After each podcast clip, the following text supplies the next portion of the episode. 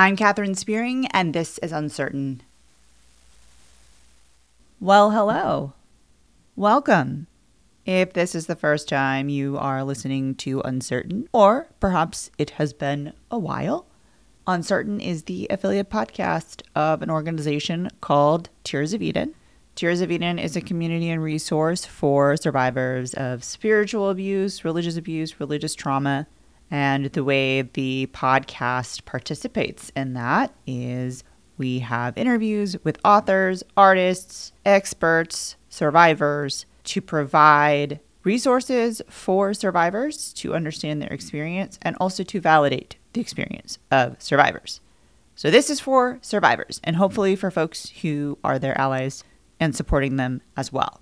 I am your host. I am a certified trauma recovery coach. I'm also the founder of Tears of Eden, and I'm really happy that you are here. It is Spiritual Abuse Awareness Month. It is still January as this episode is coming out.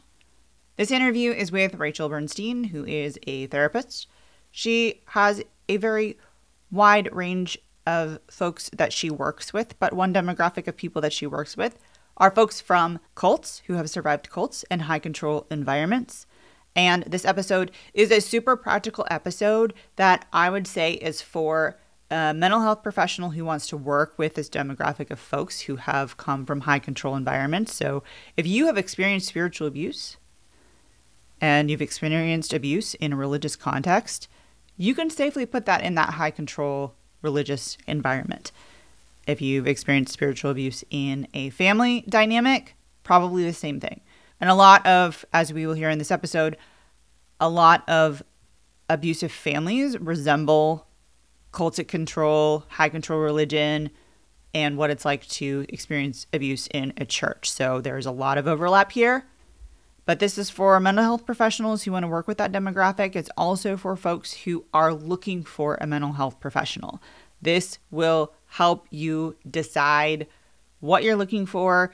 It will help you ask informed questions when you do the consultation, and it'll help you know if maybe the therapy or the coaching that you are receiving right now is working for you or not. And if your mental health professional really gets what you went through or not.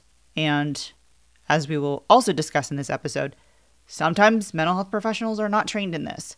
Doesn't mean that the folks that have not been trained in this cannot help us, but looking for someone who actually understands this demographic of people and actually specializes in this demographic of people is going to be really helpful.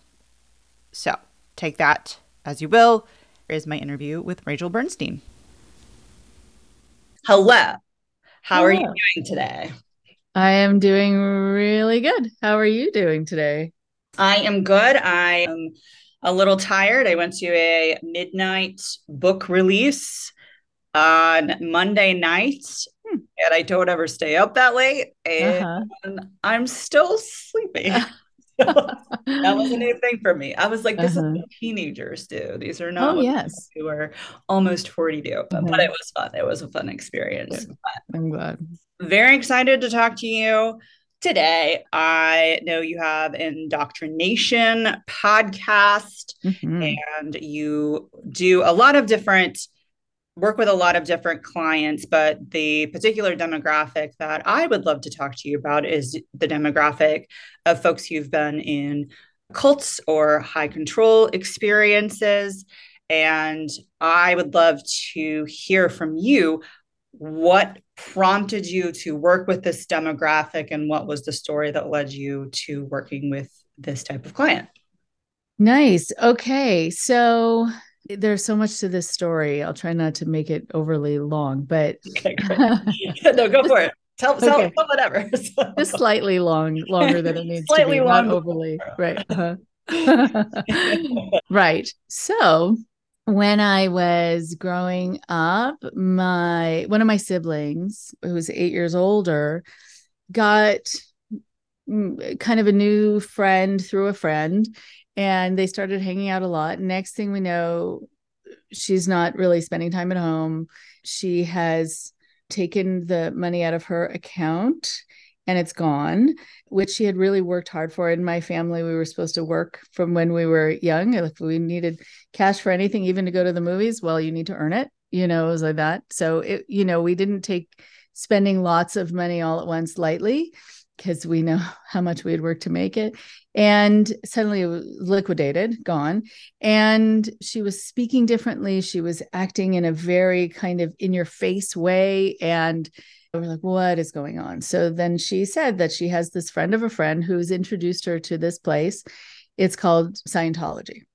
Got it and and it's a church but we're a jewish family but it's not a church church. That would that became a line in our family forever. It's not a church church. Like it's what? church. Uh, i'm sorry.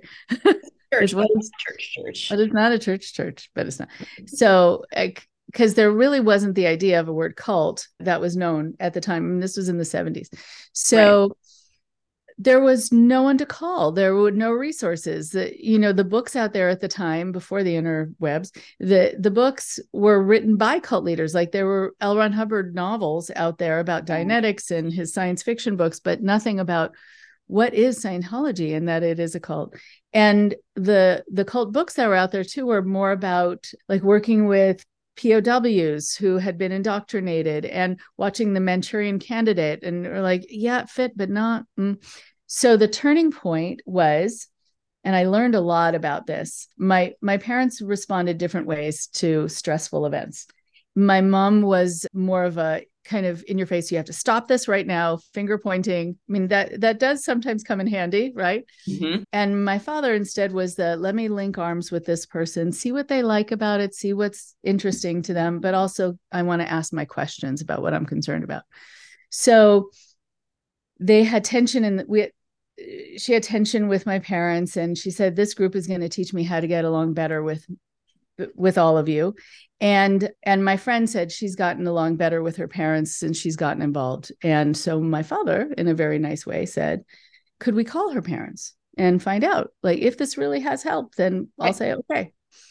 And she got the number of this person and the, their parents. And the parents said in this kind of panic tone where did you see our daughter whoa right that was a whoa. And my dad goes, What do you mean? We haven't, we don't know where she is. she left home six months ago. And she said for the last six months, she's been getting along better with her parents. She hasn't seen them. Wow. So this is the way the group defined getting along better, right? No contact. no Get, contact. Cut them off. Oh, that actually goodness. startled my sister. she didn't know. she didn't know that's what that meant. And she tried to get her money back. That was impossible. But the, you could see the personality change right away and you could see that being in your face. And she was having problems with her friends at school for the first time too because she was learning other ways of communicating the scientology way of communicating which is very in your face.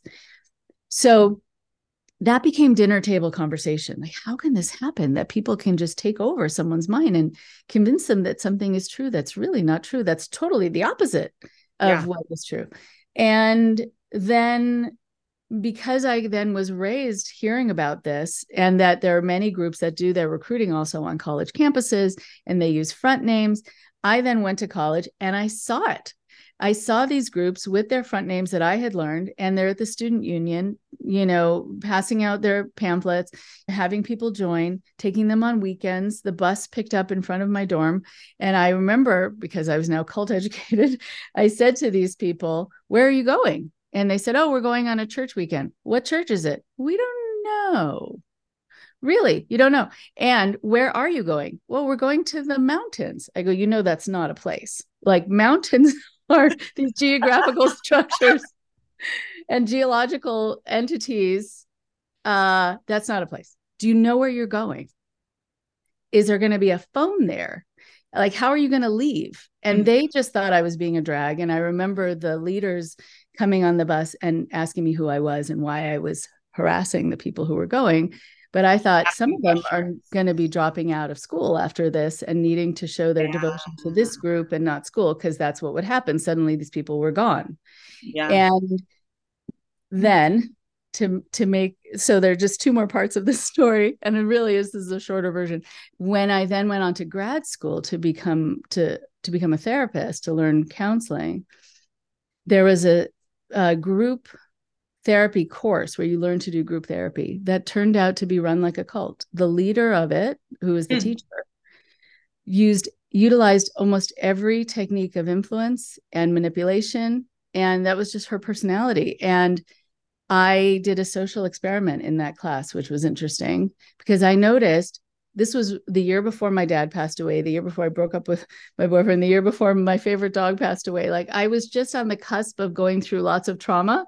Yeah. But and until then, life had been okay. But we were supposed to share our traumas.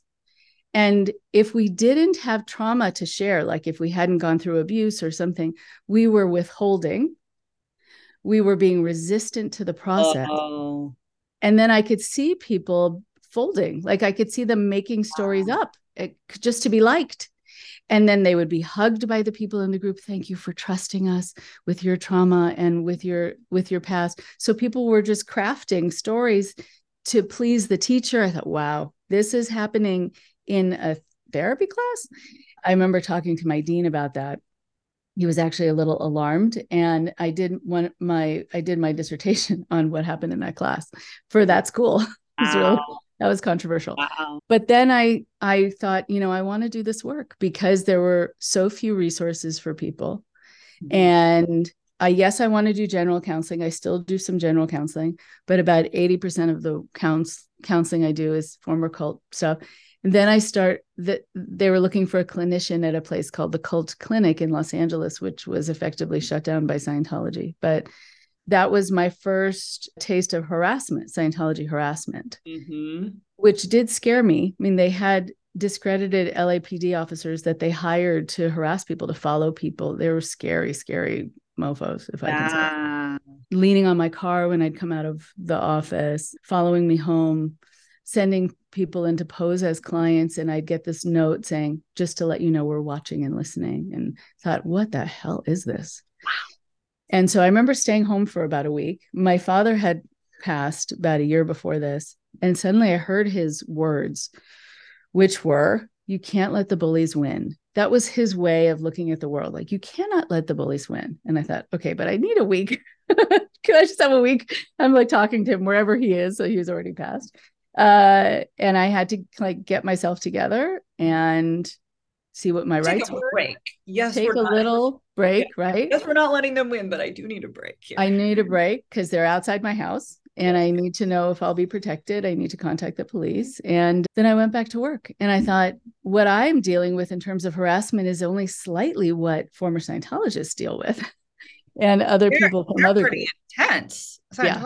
very intense. Really intense. And like so, tapping phones intense, right? Yeah. Like mm-hmm. people and yeah yeah they've complained uh, to my board many times to try to have my license taken away. They they're no nonsense.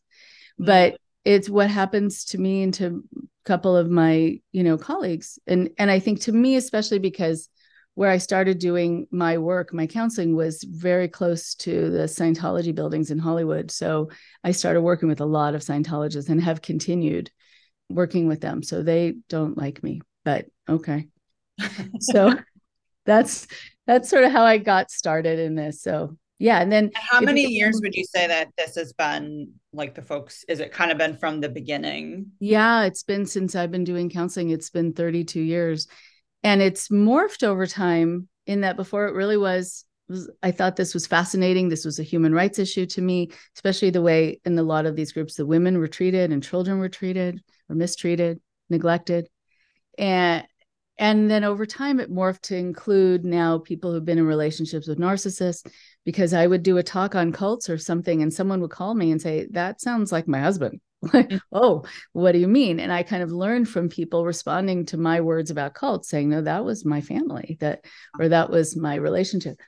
So th- i realized too now with you know with political landscape and so many people having polarized views of things and groupthink that I think is very scary that's happening right now in the world too.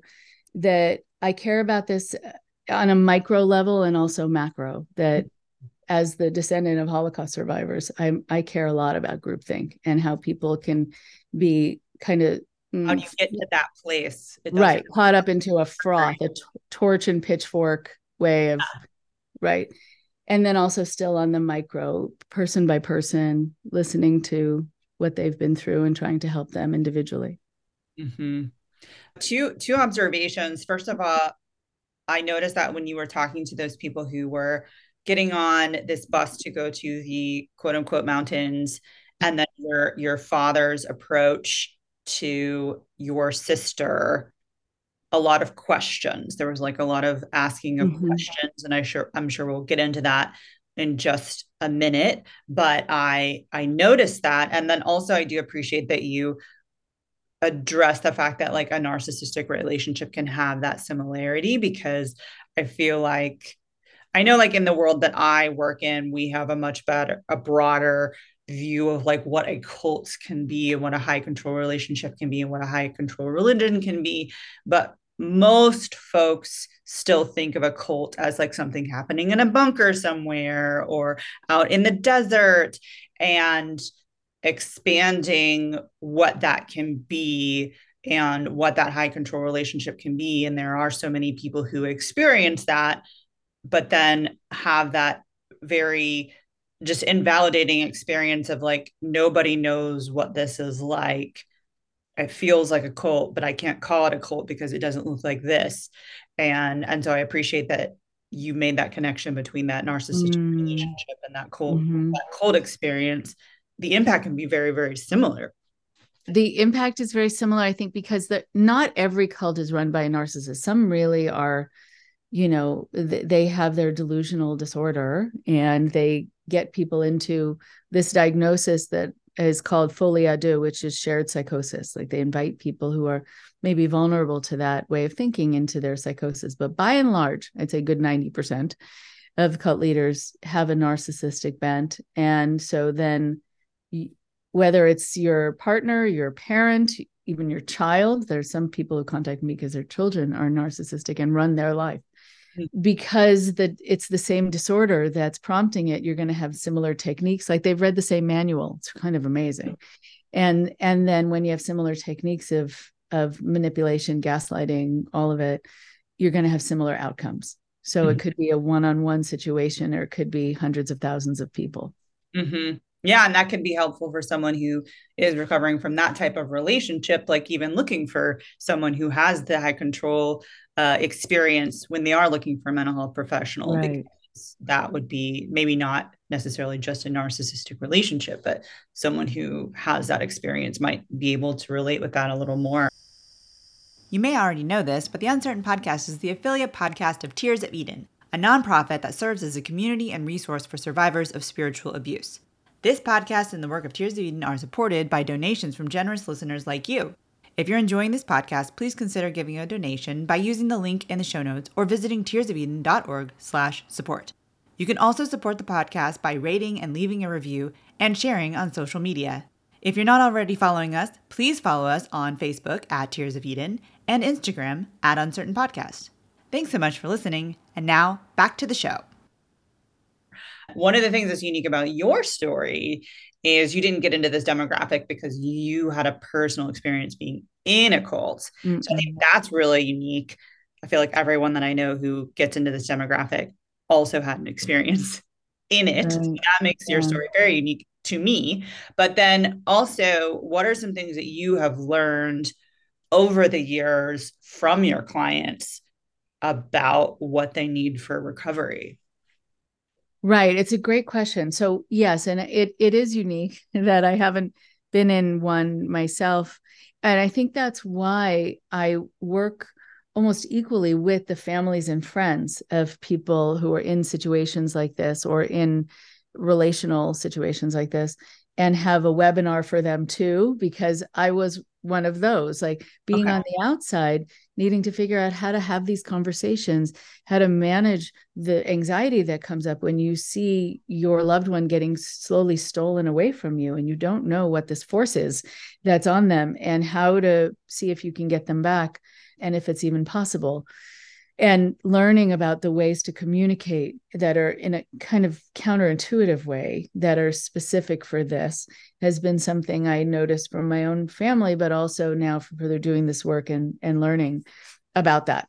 So Right. I mean, what people need, it's interesting when you talk about doing this kind of counseling for the people specifically who were in situations like this, whether it is a cult or a relationship that took over their life, multi level marketing, mm-hmm. abusive teen treatment place, whatever it was or is, or, or having been with a therapist who yeah. was dangerous, which I talk about a lot. I, well, it's unconscionable to me to use that power in that way. Mm, makes me mad. And so there are there are some things that are really important, I think, for specifically when people are coming out of this.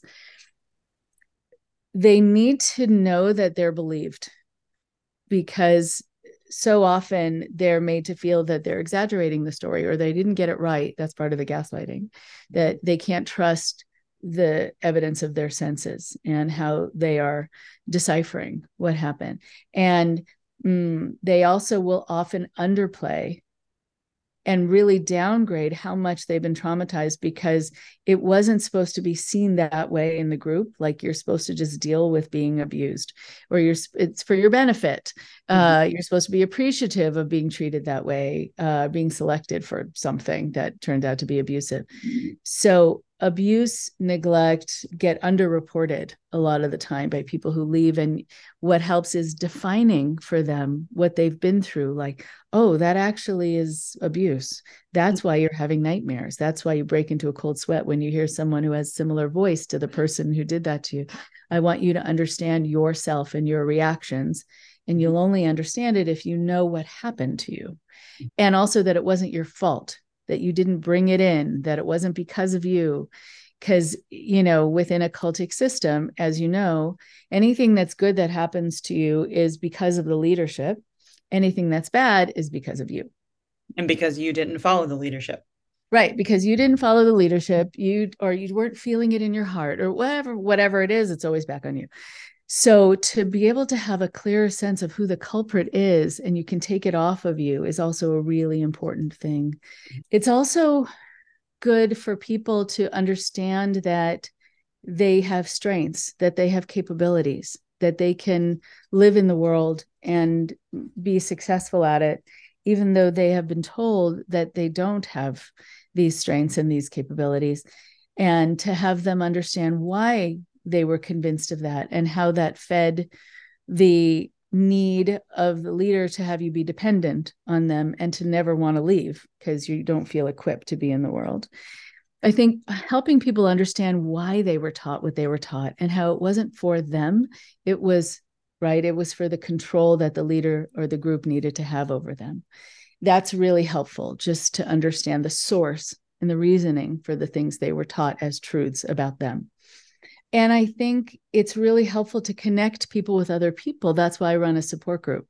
Uh, so people don't feel isolated and alone. And I will often talk to people about how they are having trouble relaxing and resting because when you're in a cult, you're going, going, going, you're doing, doing, doing you learn that you matter the least and you don't have to sleep and it's fine if you're not eating and you're you're supposed to somehow be devoted to the cause and i try to shift that in my counseling work so people know they are also the because mm-hmm. that it's important for them to take care of them and that that's not selfish mm-hmm. and it's not being lazy and it's not having pride it's not all the other things that it's called when you care about you and that you have to be a good steward of the self in order to then do work that you might want to do that's in service of others but it needs to happen in that order. And there's nothing wrong with you for doing it in that order. And i also i guess i want people to know that the world outside is actually not going to be as scary and not going to be as critical and not going to be as gossipy. Like they'll mm-hmm. have more privacy. There there aren't people who are going to give them a hard time about everything. I have clients who panic if they're running even 30 seconds late for mm-hmm. a session, or they come onto a Zoom call a little bit late, or they come to the group a little bit late.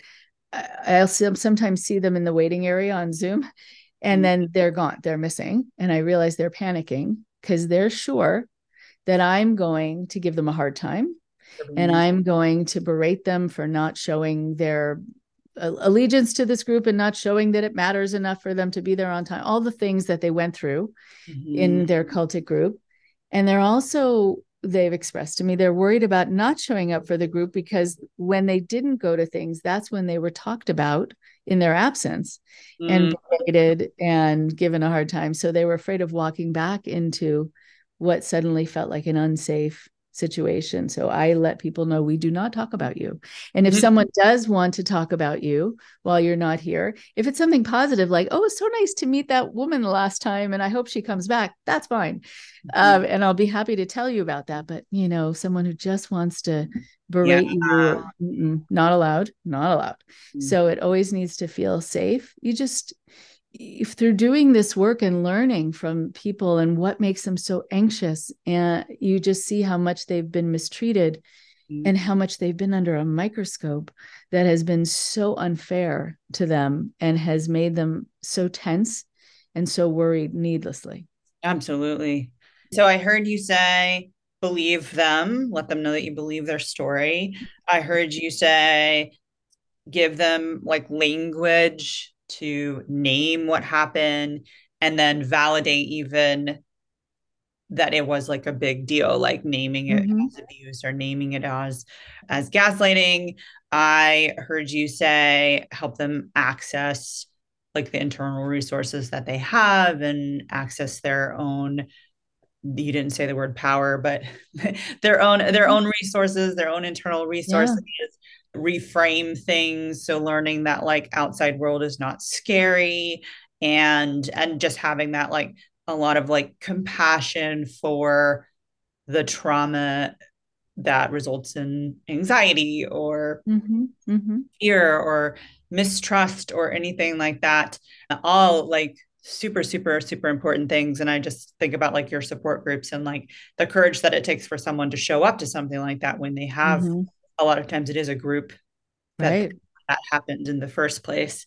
And yeah. that can be very scary, yet such a huge part of the recovery process to be able to engage with a group again and yeah oh yeah again very very right. important yeah there are people also who have been in support groups that have really really been unhealthy and also ones where they dealt with being in a treatment center that were kind of patterned well they took off from synanon which started this this horrible practice. It was a cult in california started a whole horrible practice of something called the game where you are supposed to berate people in a group. You're supposed to shout at them, call them things. They would sometimes need to grovel, like walk around on on their hands and knees to show that they were they knew they were less than, or they needed to wear a sign uh, around them, around their neck that would say something. It could say whore, could say anything, and whatever they may have been labeled that day. I mean, it was so it was attack therapy. I don't even want to call it therapy. And so people coming out of that ha- have interesting reactions when I do counseling with them. And and what is one of the reactions that's kind of sad is that some of them think that I don't care about them because I'm not shouting at them. Because mm. the translation. I get that though. I I totally get that. Yeah. Right? yeah. Right. That was the justification for someone being cruel. Like, no, this is for your benefit. And mm-hmm. so I remember one person saying, I don't know if this is going to work because you've never raised your voice. But mm-hmm. it's like someone raised by an abusive parent, you know, like this is how I show you that I care. Uh, it's oh, it's such a perversion of how it should be. No, absolutely. No, and I, I mean that I'm remembering how like I migrated to someone who was like a known abusive pastor in the evangelical world is Mark Driscoll.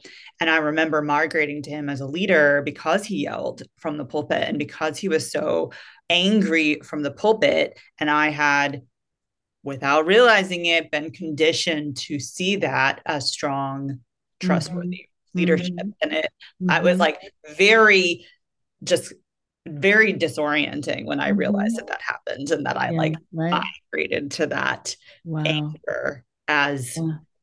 good leadership. It totally relate with that. Totally yeah. relate with that. Okay.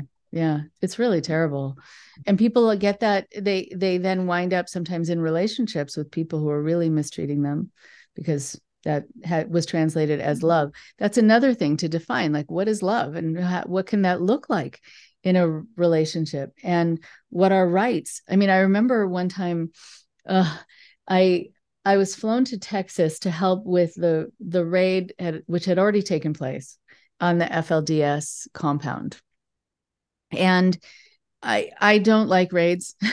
Yeah. Even though I, I've worked with a lot of people who did feel traumatized by them, but also relieved knowing that there were people out there who cared about what was happening behind closed doors. Yeah. Like it's a very mixed thing. So I wasn't involved in all planning it, but they asked me to come in to to help to train the social workers who were working with the people who had been taken off the camp, compound even temporarily. And they were talking to these women or young well they were really still girls who were these sister wives about rights that they had rights and they were looking blankly. And mm-hmm. uh, and they said they they don't seem to believe us that they have rights. I said they don't know what rights are we have to go back we have to teach them that there are these things that are called rights that, that there is things called boundaries Mm. that you have the right to say no or to control your body. But that's not true in their group. So they're not going to believe you that they have these rights. They probably don't even know that there's this thing called a constitution. Mm-hmm. That says that they have rights that that are legally protected. Like they yeah. don't even have a concept for right. Like, and that if they were to impose those rights, they would be abused or they would be kicked out and so it's not safe for them to have them so we can't jump in assuming that they've had the same life and same education and same exposure like we have to educate them about the fact that these things exist mm-hmm. and that maybe that will help them leave at some point knowing that these things exist but only outside the compound mm-hmm. absolutely absolutely and i know that you and i probably come from the same position of just because someone has a credential doesn't make them someone as nope. as you as you discovered with these social workers doesn't make them uh, equipped to work with this demographic. Mm-hmm. But if someone were to be interested in working with this demographic and uh, wanted to equip themselves and get the resources to be able to work with this demographic, what would you point them to and what would you direct them to? And what are some recommendations for things that they could pursue to become equipped? Okay. I think it's a great thing. And yes, just because someone has has initials after their name doesn't make them healthy people and, and i have seen that and i've seen it for people who have dealt with abuse at the hands of psychiatrists who have an md and you know have the, these very advanced degrees but they have a disorder that makes them totally misbehave. Mm. So and and there are people who don't have credentials who i think have been great. So it's still buyer beware unfortunately. Even it's it's important just to be a smart spiritual consumer and a smart therapeutic consumer. I think what people also need to know is that now there are a lot of people who are running what they're calling support groups and they're not necessarily credentialed people and some run a lovely group, but they're not quite sure what to do when there is an issue. Yeah. And they'll sometimes call me, like this happened, and then someone felt ganged up on, and we started talking about someone thinking it would be helpful, but then they felt traumatized, and like it can go down kind of a rabbit hole. Mm-hmm. If there isn't someone who's had training in how to run a support group. So you want to go to someone who's had training. And also, there are people who have left cults who will sometimes run them as cults because mm-hmm. that's how they manage they groups, know. right? That's what they know. Yeah. And yeah. then there's a group of favorites and that you know and they feel they know it and other ones are feeling ostracized. It's very culty and they're feeling judged. So see how you feel. Know that if you get involved in a group that's not your only option. You can go shopping around. Absolutely. you don't owe them anything. Yeah. you don't have to keep coming back if it doesn't feel safe mm-hmm. there is there, this needs to be part of the curriculum for social work schools. For, oh my gosh, um, yes. Right. Absolutely. It does because it's so common. It's so it's so, so common. common. I'm sure you've had the experience. And if you talk about this issue, invariably when I'm out somewhere and someone asks me what I do, there's at least one other person who's going to say, Oh, yeah, I was in something, or my family member was like it happens so frequently so now that I think it should be curriculum and for people who are learning to to become therapists of any sort, it's just really not. And it's still not seen as something really as important as it should be. I've I've taught a class at USC about how to run support groups for people who have been abused in groups. But it's just they'll invite yeah, with just that extra awareness of like right. they're coming into this and they're instantly going to feel anxious because right.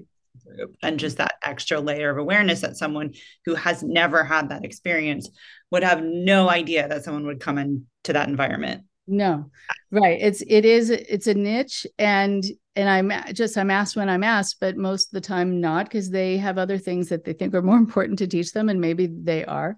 But still, this happens, and so the there is a program out of England run by uh, colleagues of mine who are lovely and wonderful, have had a lot of experience. It's through the University of Salford. And I think you can take courses online. It's a master's in coerce, coercion and coercive control. And it teaches you about what that is.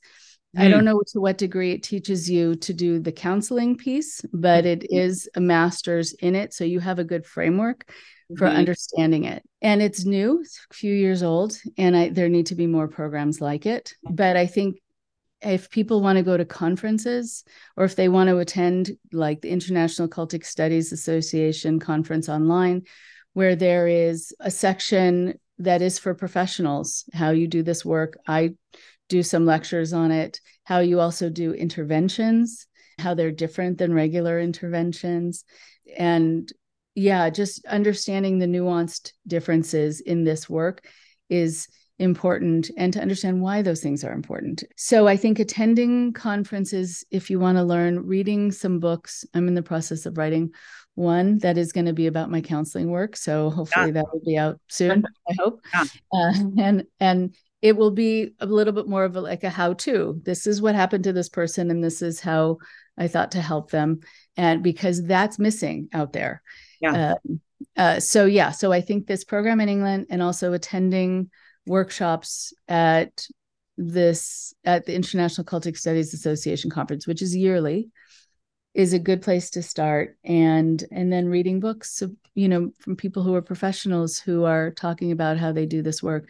I because again there were so few resources, I really have learned most of what I've learned from my clients really taking notes like okay that worked better than this and mm-hmm. why understanding it and you know we've be a learner of the people mm-hmm. that you're actually working with and that sounds like that's part of your story is you learned from the actual people that you were right. working with and and that can be i think really empowering too i think for someone on the client side of this person maybe doesn't understand but they are they want to understand and they want right I mean, now I can come in feeling that I have an expertise, which is great, but I also come in with enough humility to know I don't know everything, which is a really important thing for someone who's been involved in a cult to see that someone coming in who seems to have this position of authority is saying, I'm open to you teaching me. Absolutely.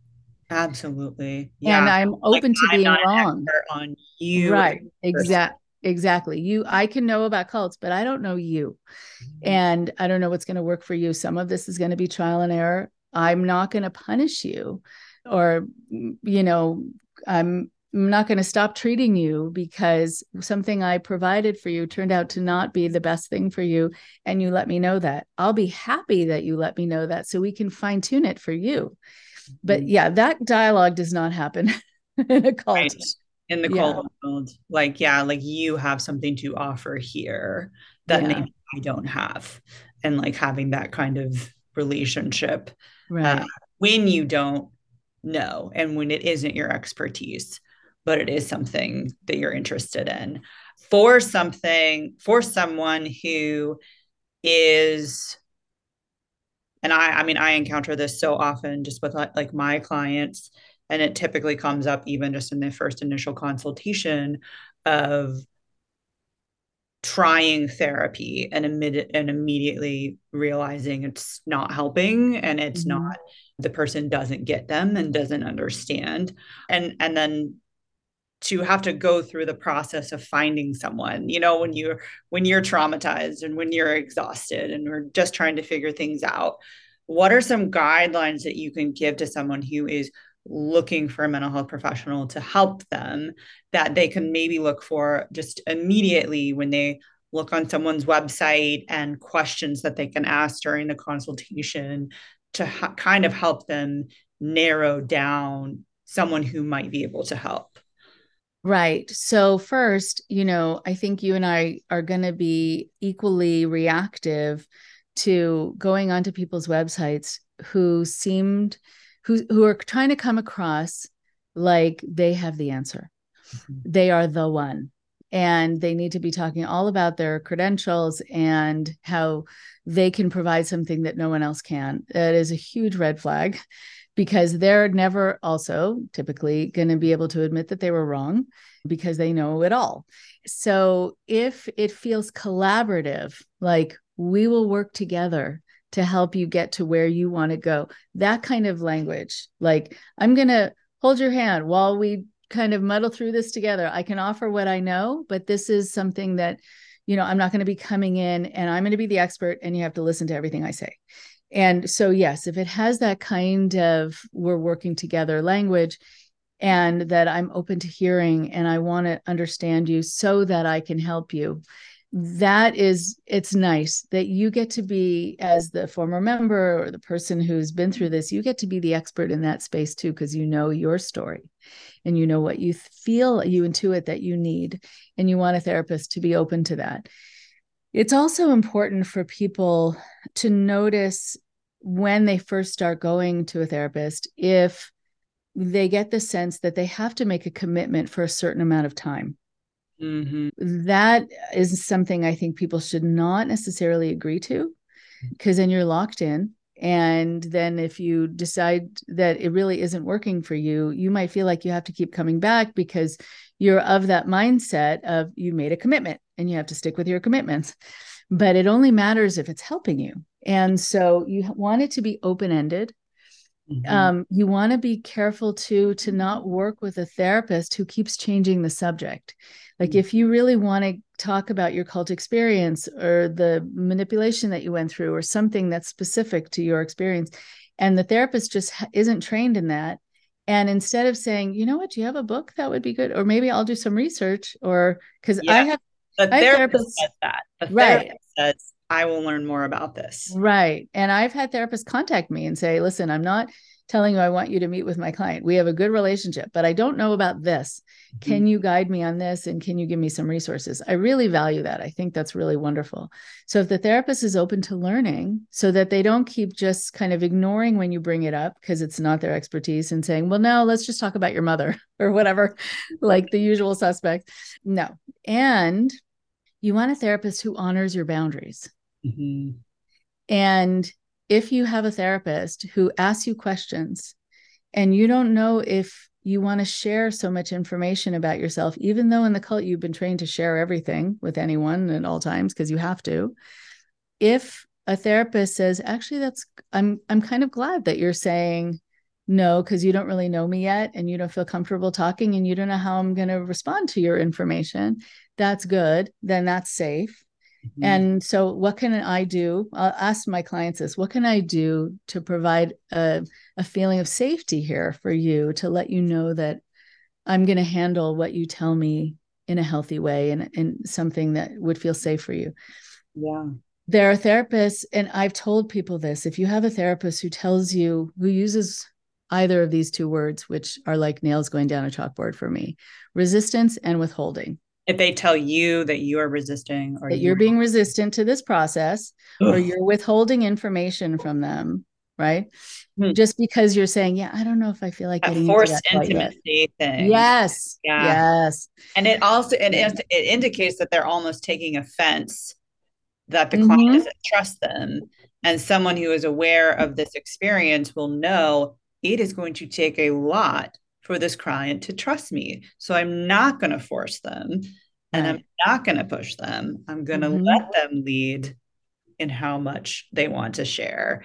And yeah. even just say that, oof. Right. I, I, felt my internal haunches. yes. Wow. Right. And and you and that somehow the client also is told they need to make a commitment to this work, that this work is the thing that's going to change them. But that is just filled with too much ego mm. and too much stress and just let the person be and let them breathe and let them bring snacks. That's what I tell them. Like, just let them relax, right? Maybe don't sip a glass of wine, but having a cup of tea is fine. Tea, uh, right? Exactly. Yeah, yes. I remember one one thing that I think my therapist said that felt me helps me feel really safe was I had mentioned sexual abuse pretty early on in our our therapeutic relationship together, and it was probably a good year before I was like talking about something else, and she was like, a while back, you mentioned the sexual abuse. There is a chance that that has some you know impact on what's happening here like would you mind sharing about that a little more and mm. and so i did and then at the end of the session she said do you want to bring this up again like if it feels important to you or do you want me to ask you about it like would you mm-hmm. prefer to bring mm-hmm. it up or would you prefer for me to ask you about it and that just felt I just felt very empowered with that and just like mm-hmm. she was like I'm gonna I'm gonna leave this in your hands. If right. you bring it up again and you want to talk about it, we will. If you want me to ask you about it, I can do that as well. Mm-hmm. And it just felt, you know, just very it felt very empowering and it and it definitely created a sense of safety for me and I've yes. definitely like Im- implemented that in in with my own clients too of just like is this is this something that you want to talk about more, or do you want to just wait and bring it up later when you're ready? And just giving, yeah, just empowering the client and when they have been so disempowered and teaching them little yeah. little ways that you're allowed to take this back you're allowed to take this mm-hmm. voice back that's great that is great interested in listening to more than 40 archived uncertain podcast episodes all you have to do is sign up to become a monthly supporter of $5 or more. Becoming a monthly supporter will give you access to popular episodes such as Confessions of a Christian Parent and When Bad People Do Good Things. You'll also get access to this episode without any interruptions from yours truly. Become a monthly supporter today by going to tearsofeden.org slash support. Is there anything else that you want to share about what a client might need or what a mental health professional might need in in this process. So starting with mental health professionals there are going to be times like i've i've gotten to a certain degree desensitized to hearing some pretty horrific stories. I was not at the beginning of course but it is good if you find that you know you want to be open to this population sometimes they've been through really horrendous horrendous things. Mm-hmm. and so it's good it's important for you to take care of you. And if this really is too much for you or if it's too triggering because you went through something similar get more support for yourself so that you can be able right? Or you can choose if there are certain parts of this population you don't want to work with that wouldn't be healthy for you. And it's okay to say that it's okay to know that and then it's good for you to have a resource list because I never liked saying no to a client when I didn't have someone else to offer them, you know, like, how about try this person? Um, and so then if you know that you're starting out and you're still very much affected by the things that you're being told, it is good to have mm, at least three or four other names to refer people to for those cases and really you know again you know really make sure that you feel protected along the way until you get maybe a little more able or desensitized. For clients, I think it's really good to know that, at least the way I talk about it, that they're the ones having the power in that space and they might not know it but i will let people know that like i make sure it's weird my i'm not at all i don't have ocd traits sometimes i wish i had more of them and my house would be cleaner but I measure the furniture in my office, which is a weird thing that might sound weird, but I make sure that my therapy chair isn't higher than the other ah. chairs or the couch. Like I want us literally to be seeing eye to eye that we are equals here mm-hmm. and not lording over them just because I'm in my chair. You know, I don't have power. I will tell clients that I'm going to provide for them my 31, 32 years of experience, but that they're hiring me. They're mm-hmm. in charge. If I'm not giving them what they want, they don't have to stay. It's like if you take your car to a mechanic and they don't fix the problem, go somewhere else. Or say, this is actually not what I'm needing. I'm needing more of this. Like, guide me to know what you would like. And then maybe I can provide that with more clarity and we can work on defining what might be helpful here. But really, you can call the shots and you can, you know, you can cancel your next appointment and that's okay if you have stuff to do. You mm-hmm. can I think it's also important when someone has been involved in a cult, sometimes they get very attached to the next person who is guiding them and leading them, and they can get dependent. And it is my job, I think, to be a, a transitional object. And it's fine if people want to be dependent on me for a time, but I will say, at some point, even though I know you're calling me to ask me what decision you should make about something, I would love it if you if we could work together where you will feel confident being the one where you can ask yourself that question and feel good about the answer you give yourself and trust it. So I can be that person for a while, but part of the goal here will be to hand the baton back to you. Mm-hmm. You know, I think it's an important message. Absolutely. Yeah. And that just I think that that for someone looking for a mental health professional that they can work with to as you mentioned that collaboration and that mutuality and and and someone not showing up in that space and like i am the expert i know this is what you need mm-hmm. um, et cetera et cetera that that's a good distinction to make and and you can typically sense that a little bit in that first meeting and that first consultation um, mm-hmm. not always but i feel like that's something that that will come up um, and yeah and i also feel like it's it's totally fine to ask a mental health professional in that initial consultation what are some books that you have read about this? What is what is training that you have had on this? When you say that you're trauma informed what does that mean exactly? Have you had training in that or is it just you know what trauma is? You know like mm-hmm. like, like having that you can ask those questions right out of the gate and and that's okay. Mm-hmm. and a good mental health professional is not going to get defensive right. But- even if people want to take a break like i'll say sure. I mean of course i don't even have to give them permission. They can take a break whenever they want.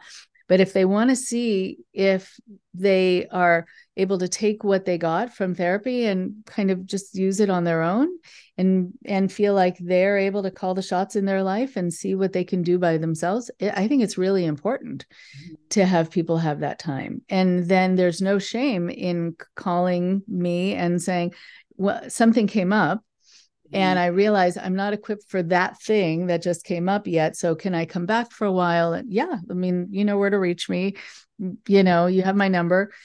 If you need to come back, great. But and then when you're done with that, feel free to, you know, I also I don't mind collaborating with other professionals. So if someone does EMDR and I think that would be really good for client, then I'll I will refer them or say sure they can go mm-hmm. see someone else. The only time that becomes an issue is if someone else is seeing someone who I think is fraudulent in some way, like they're consulting with their psychic, you know, who's telling them that they don't need counseling, they just need to pay the psychic $10,000 and they will free them of their negative energy. Okay, then we're going to have a discussion about that. But if it's someone healthy who is an adjunct, I think part of the wisdom that we have in this world is knowing who our resources are and mm-hmm. utilizing them. And so I'm I never feel in competition, but I will warn someone if I think they're getting advice from someone who is taking advantage of them. Mm-hmm. Absolutely. Well, this has been amazing. And I know that both uh, mental health professionals and folks looking for one are going to find this episode very, very helpful. If folks want to know more about you and the work that you do, where is the best place to find you? Right. So you can listen to my podcast. It comes out each week. It's called Indoctrination. It's on every platform, as far as I can tell, which is lovely. And I can be reached. All my information is on my website, rachelbernsteintherapy.com.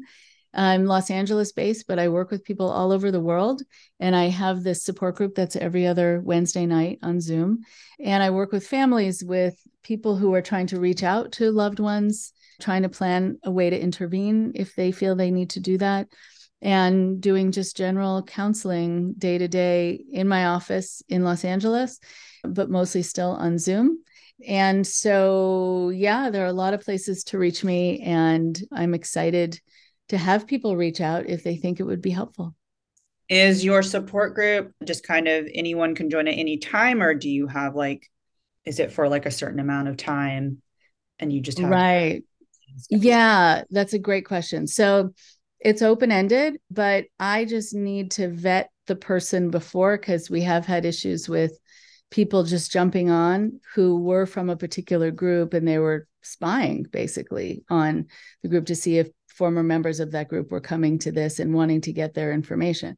So I, as a safeguard, talk to everyone 1st mm-hmm. to vet them before I give them the Zoom link. And and then I do have right of refusal. Like if someone was pretending to be someone, turns out that they're not, and they really are there to wreak havoc they're no longer invited back. It needs to remain a safe place. And it really has, except for Scientology at the beginning. Um, and that's why I have that, I, I, have to have that interview process now because mm. of them. Mm-hmm. But it's been great and it's been safe and it's a really nice feeling, nice kind of supportive, collaborative feeling in that group. But yeah, so people can join at any time and it people come when they come. It's very open ended, and which I think people value that there not the expectation, and I'm not going to contact them like, "What was wrong? How come you didn't come? Yeah, why didn't you come? Yeah, Where yeah, yeah right. that's that's great." Yeah. And then one final thing, you mentioned a, a university that has a master's degree about po- coercive control. I'd love to drop that in the show notes as well. What was the university? University of Salford. It's in England, and it's S A L F O R D. And they have a program in coercive control. All right, I will look that up and I will make sure that makes it in the show notes. Thank you so much for for being here. Yes, thank you. Thanks for interviewing me. It was lovely to talk to you. This is a podcast of Tears of Eden, the community and resource for survivors of spiritual abuse. This podcast is produced recorded, edited, and hosted by me, Katherine Spearing. If you've enjoyed this podcast, please take a moment to like, subscribe, or leave a review. Thank you for listening.